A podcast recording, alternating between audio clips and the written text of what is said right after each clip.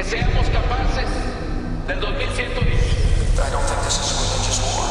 I think this is a war between uh, evil people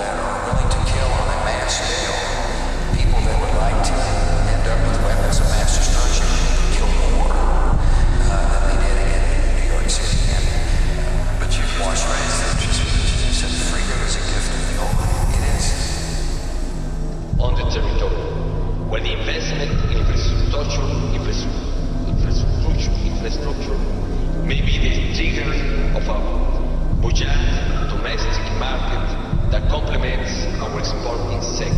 And if you're the agent of freedom, or consider yourself so in this, does that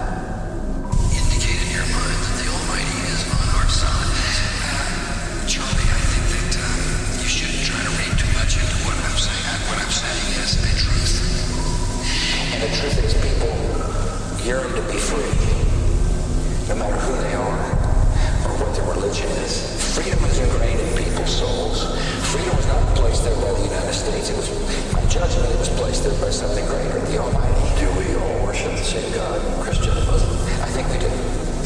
Does we have different routes of getting to the Almighty?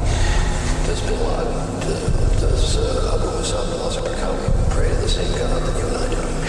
I think they pray to a false God. Otherwise, they wouldn't be killing uh, innocent lives like they have been. Do Christians and non-Christians and Muslims go to heaven in your mind? Consider, we have different routes of getting there. But I, I, I want you to understand, I want your listeners to understand, I don't get to decide who goes to heaven. Uh, the Almighty God decides who goes to heaven. And I am on my personal